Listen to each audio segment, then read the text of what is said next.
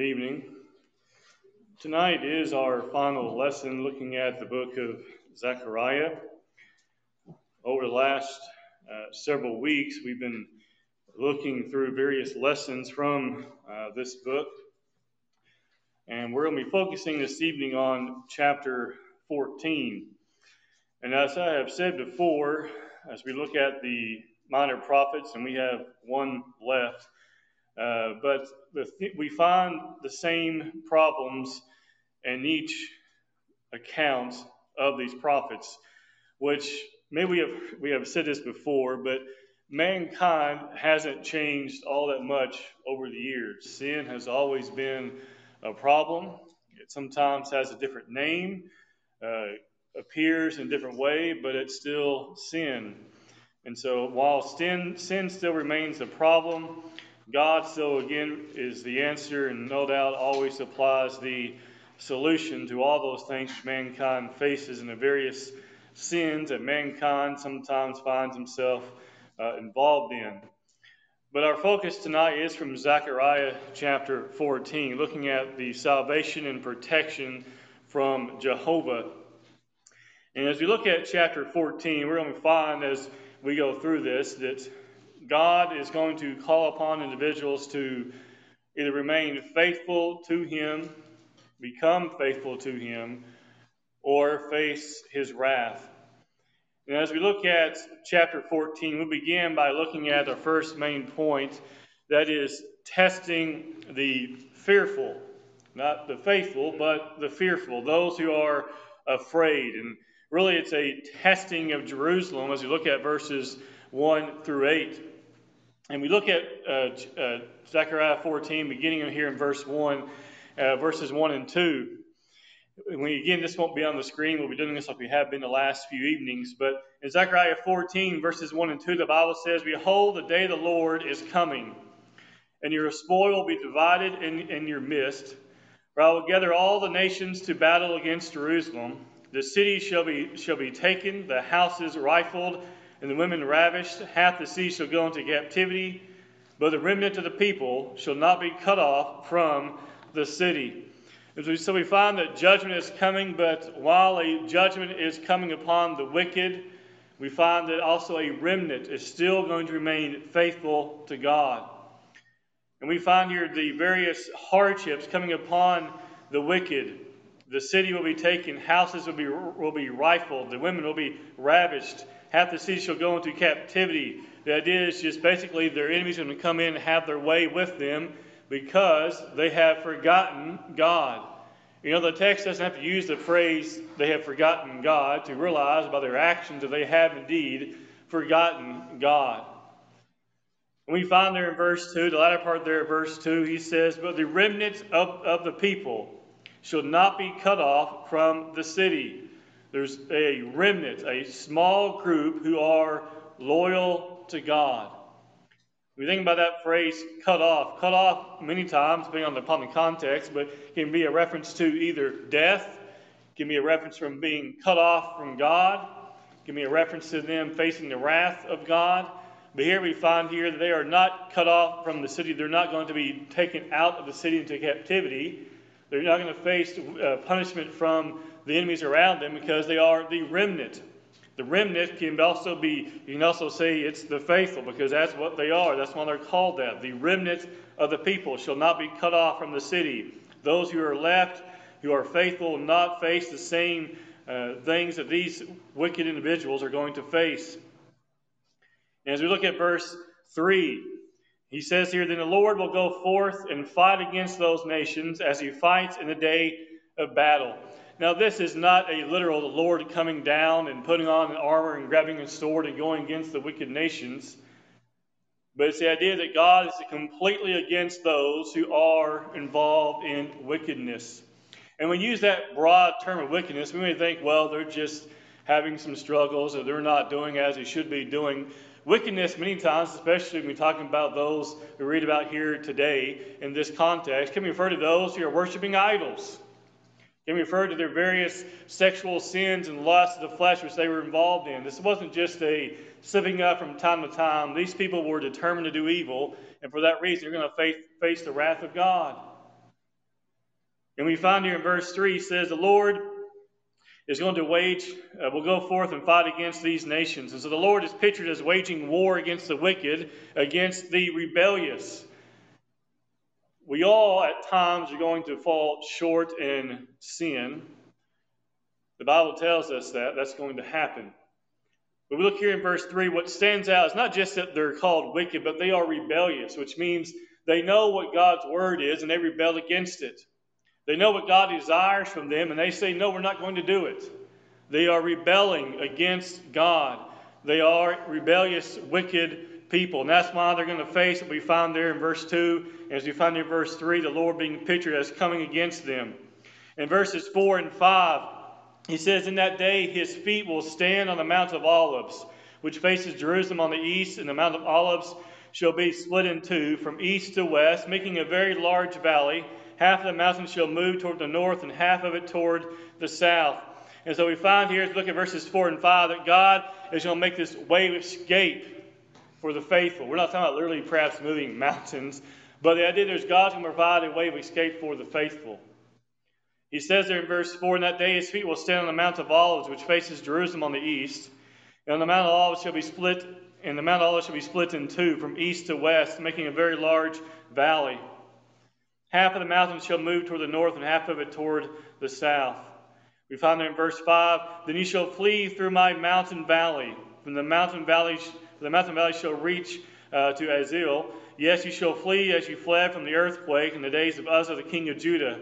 Thus the Lord my God will come, and all his, and all the saints with you. And so, again, that of escape you know, the Apostle Paul also mentions a similar idea for those who are faith, facing temptations. He writes to those in Corinth when he tells us that no temptations overtaking you such as common to man, but God is faithful and not allow you to be tempted beyond what you are able, with the, but will uh, make a way of escape that you may be able to bear it. Now, this here is actually spoken of in, in this context as a more literal sense. This valley, this path for them to escape, the faithful to have this place uh, a way to escape from uh, those who are being punished.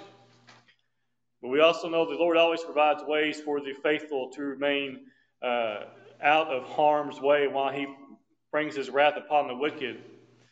We think about Noah. Well, one of the reasons he was in the ark is it kept him out of the path of punishment of the wicked. We're thinking about Lot and escaping from the cities. Uh, one that one of those reasons was to keep him out of harm's way.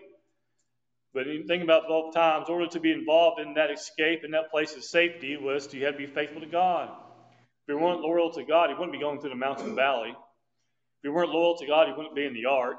If you weren't loyal to God, you wouldn't be leaving out of the city with Lot. No, you'd be those, you'd be, you'd be lumped in with those who are being punished. Looking at verse 6, he says here in verse 14, uh, chapter 14, verse 6, it shall come to pass in that day that there will be no light, the lights will diminish. Now, we think about this. This description is, is a day of distress. And we know that earlier prophets have spoken of such, like Joel and Joel 2, uh, verses 2 and verse 10. Some put, picture this as an idea of it literally being that it's going to be night during their, during their battle. I won't go as far as say that, but the idea there is darkness and no light is used many times, either one to show sin or two to show a great distress or a great battle. We find that during the destruction of Jerusalem, that same similar descriptions are used in Matthew 24 and also in the book of Revelation. There, uh, how darkness is used to describe uh, uh, to use to describe uh, times of war and times of, of great destruction. And so there will be no light; the lights will diminish. Verse seven says here in verse seven of chapter 14, "It shall be one day which known which is known to the Lord, neither day nor night." but at evening time it shall happen that it will be light. And so we find here in verse 7 helps comes from the Lord when distress. Uh, when distress becomes despair, we also find here in verse 7 that no one will know that day of that of that punishment, of that wicked, of the punishment of those wicked people. He says, But at evening time it shall happen that it, that it, that it will be light. Now, this is not a application to the coming judgment day because no one knows what time when that's going to be. So it must be a reference to this coming judgment upon the wicked during the time of Zechariah. He says in verse 7, uh, which is known to the Lord, neither day nor night, but at evening time it shall happen that it will be light. And so, again, punishment is going to come upon them, but at the same time, the wicked are going to be, uh, going to be spared and brought out. We find in verse 8 of chapter 14, he says, And in that day it shall be that living waters shall flow from Jerusalem, half of them toward the eastern sea, and half of them toward the western sea. In both summer and winter it shall occur. Now, this we find here that in the midst of all, all this opposition, that his salvation is near. We saw this similar idea in Isaiah this morning. We, we talked about how in the desert places, how a stream will burst forth, streams of water. And we find a similar uh, usage here in verse 8, where his salvation is pictured as living waters that shall flow from Jerusalem. That is the idea that salvation and the and that hope comes from Jerusalem. Do you remember where they began preaching and teaching the gospel on the day of Pentecost? It was in Jerusalem. The word of the Lord went forth from Jerusalem.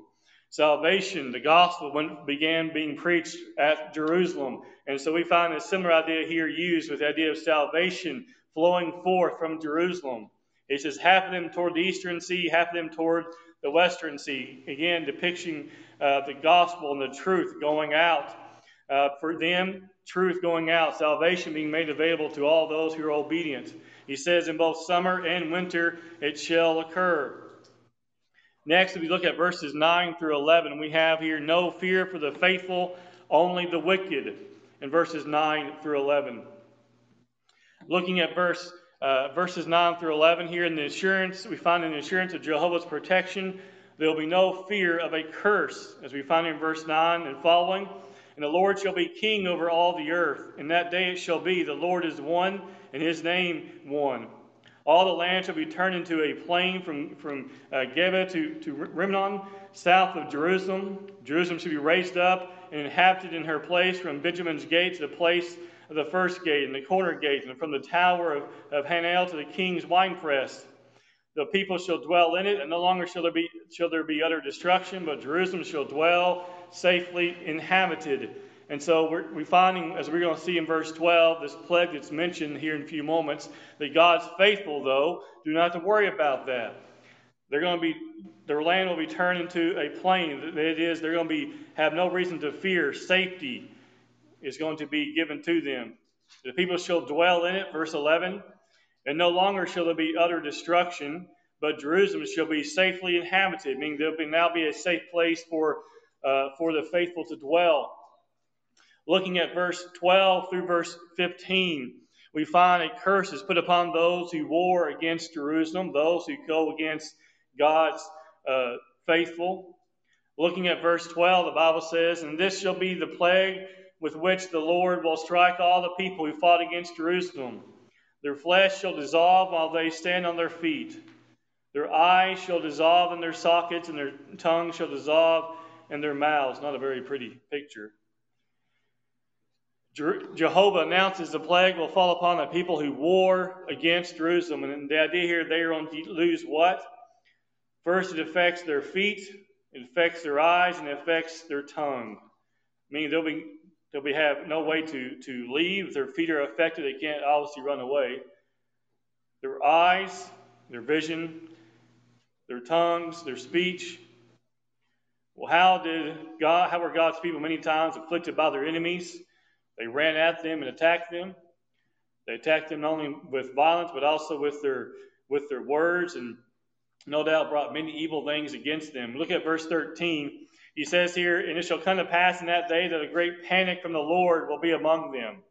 Everyone will seize the hand of his neighbor and raise his hand against his neighbor's hand. And so we see here God will turn the hand of every man against his fellow man and against his neighbor. That is, they're going to be fighting against one another. When God wants to punish people, he has all types of ways to make that happen. And turning people against one another is one way to do that.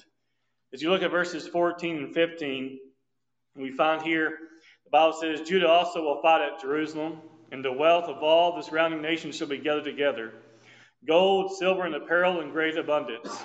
Such also shall be the plague on the horse, shall be the plague on the horse and on and the mule, on the camel and the donkey, and all the cattle that will be in those camps. So this, so this, so shall this plague be. So we find here a, a strong, uh, really description and and figurative in sense of the victory of Jehovah's church and the defeat of all the world, or defeat of all that will unite to fight against her. He pictures there in verses 14 and 15 Judah also will fight at Jerusalem, and the wealth of all the surrounding nations shall be gathered together gold, silver, and apparel in great abundance. Such also shall be the plague. The idea there being that all the things they possess, well, it's going to come back against them. We talked about this morning how sometimes people uh, will reap what they sow or they eat their own words. It's the same idea here. Uh, verse 15 on the horse and the mule and the camel and the donkey and all the, and on all the cattle that will be in those camps, so shall this plague be. So the camp, so the plague is going to affect literally everything in verse 15. Their wealth, as it's mentioned in verse 14, and all their cattle in verses 15. Then as we look next in verse 16 and following, we find that now the things that belong, the things that belong to God are mentioned here. We're going to find everything is going to become basically holy to God as we look at verses uh, 16 and following. We find, as we look at verses 16 uh, and 17 here, the remnant of the nations will turn to the Lord. If you look at verse 16, here the Bible says, It shall come to pass that every one who is left of all the nations which came against Jerusalem shall go up from year to year to worship the King, the Lord of hosts, and keep the feast of the tabernacles. And so we find that underneath the Messiah, the converted Gentiles will be one the will be one with the converted Jews, and, the, and that both will worship the Lord according to his design. They're to go up and do what? To keep the feast and to worship the King of the Lord of hosts. It is, again, a reference to God. As you look at verse 17 here, he says, And it shall be that which that whichever of the families of the earth do not come up to Jerusalem to worship the King, the Lord of hosts, on them there will be no rain. And so we now we find he gets a little more specific. He says, if you don't come up and follow after God and worship me, give me the worship that is due to me, he says he's going to basically withhold any blessings, which include here in verse 17 the very basic necessity of rain. You think about how what that means. What happens when you begin to withhold things like rain? Crops begin to dry up. People begin to run out of food because nothing can grow. Things begin to die, animals begin to die, plant life begins to die, and then people begin to die by just holding, withholding rain. And so these will live in a uh, perpetual spiritual desert because only in Christ, in their time period, only in God, could these blessings be found. For us today as Christians, we know that blessings are only found in Christ. And these individuals are not willing to obey God, so their basic blessings the necessities of life are even going to be withheld. As we look at verse 18, uh, verse 18 and 19, he says, "In the family of Egypt will not will not come up and enter in. If the family of Egypt will not come up and enter in, they shall have no rain. They shall receive the plague with which the Lord strikes the nations who do not come up to keep the feast of tabernacles. This shall be the punishment of Egypt and the punishment of all the nations who do not come up to keep the feast of tabernacles. And so we find there in verse 18 and 19, it's really repeated that what's going to happen, those who do not come up and worship God, they're going to face his plague. Egypt has long symbolized the great enemy of God's people. As we know, that's where Israel was in bondage. And have been a symbol for bondage and for uh, captivity. Well, those who would not come up, well, they're going to face God's wrath, as we find there in verses 18 and 19. Those who will not worship God. If Egypt refused to go up, there would be no rain. Instead, Jehovah would punish them with a plague that is said of all nations who follow their example and refuse to keep the feast of Thanksgiving or the feast of tabernacles there in verse 19. And we find similar ideas in Isaiah 60 and verse 12 and also in Micah chapter 5 and verse 15. Now, these last two verses, we find, as we begin this section, in that day, everything will be holy to Jehovah. Verse 20 says, In that day, holiness to the Lord shall be engraved on the bells of the horses. The pots in the Lord's house shall be like the bowls before the altar. Yes, every pot in Jerusalem and Judah yet shall be holiness to the Lord of hosts. Everyone who sacrifices shall come and take them and cook in, and cook in them, and that day there shall no longer be a Canaanite, Canaanite in the house of the Lord of hosts. So in that day, everything that pertains to the kingdom of God will be holy to him. These will be, uh, be a, bear a similar relation to Jehovah as did the sacred priesthood of old. Holy to Jehovah was the engraving on their breastplate of gold, as you find in Exodus 28 36 through uh, 38. In verse 28, he says, No Canaanite. Uh, uh, no longer, uh, he says here, in that day there shall no longer be a Canaanite in the house of the Lord of hosts. No Canaanite, one who is unclean and therefore devoted to destruction, can be found in the house of Jehovah. We would apply today meaning that no one who is unfaithful to God can be a part of God's family. No one who is unfaithful to God can be a part of the Lord's church today. And those in the time period of Zechariah who were unfaithful to God, who would not keep his commands, who would not go up or do any of those other things God had described and, and proclaimed through them, they would not be allowed to be a part, to be, have a part of his family, be a part of the faithful, be a part of the remnant. Instead, they would face, face destruction.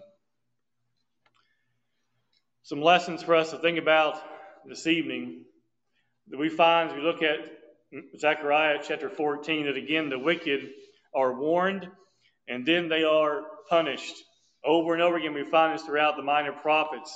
The wicked are warned and encouraged to re- and encouraged to, re- to return.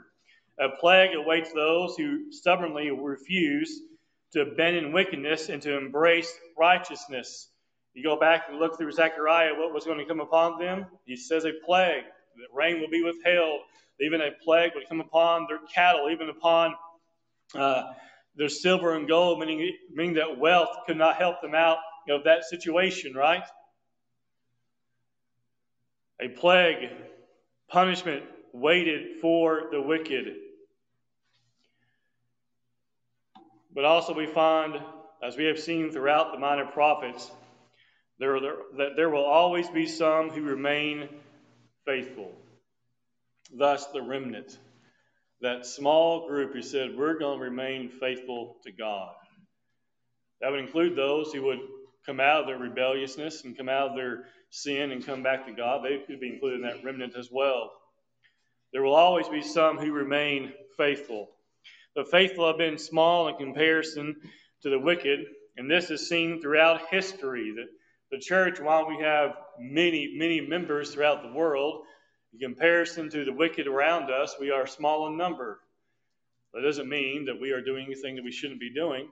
Numbers have never meant anything when it came to being right or wrong. The promises of God are realized and found in the church today. The promises of God can be seen in the church.